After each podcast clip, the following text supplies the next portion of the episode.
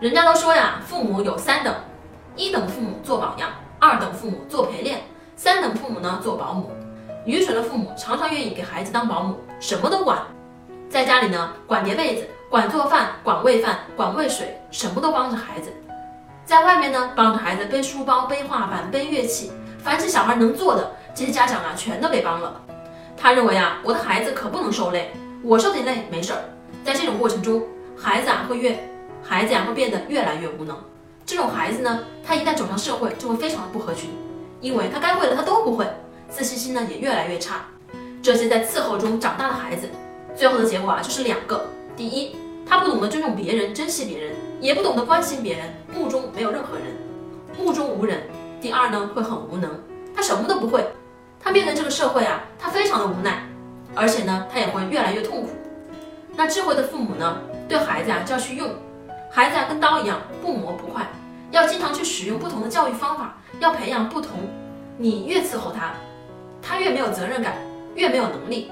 你要使用他，他就觉得自己有用，他呀会越长越大，责任感呢也会越来越强，本事呢也越来越大。橱窗里有我为大家精选的育儿书单哦。我们现在生活啊是越来越好了，我们自己的家庭呢并没有遇到说父母啊都生病了，完全需要孩子来照顾的。那我们该如何去使用孩子呢？那这里啊我送大家两句话，第一句就是享受你的儿子，对儿子说有儿子啊就是不一样。第二句呢？欣赏你的女儿，对女儿说：“有个女儿啊，真好。”儿子是什么人呢？是男人。男字怎么写？一个力量的力，下面一个田地的田。男人应该顶天立地，男人应该有阳刚之气。原来的男孩子啊，名字里都是钢啊、铁呀、山呐、河呀，现在都变成洋洋贝贝，变成宠物的。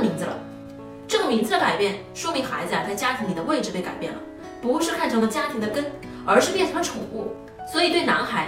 今天你要大胆的去使用它，让它有阳刚之气。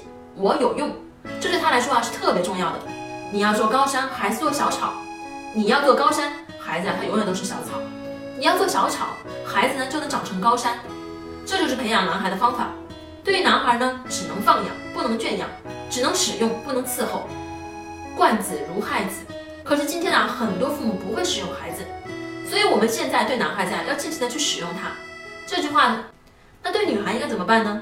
欣赏你的女儿，对女儿说：“有个女儿啊，真好。”女儿就是明天的妈妈，需要爱心，爱心需要欣赏，在赏识中长大的女孩啊，爱人爱己。橱窗里有我为大家精选的育儿书单哦。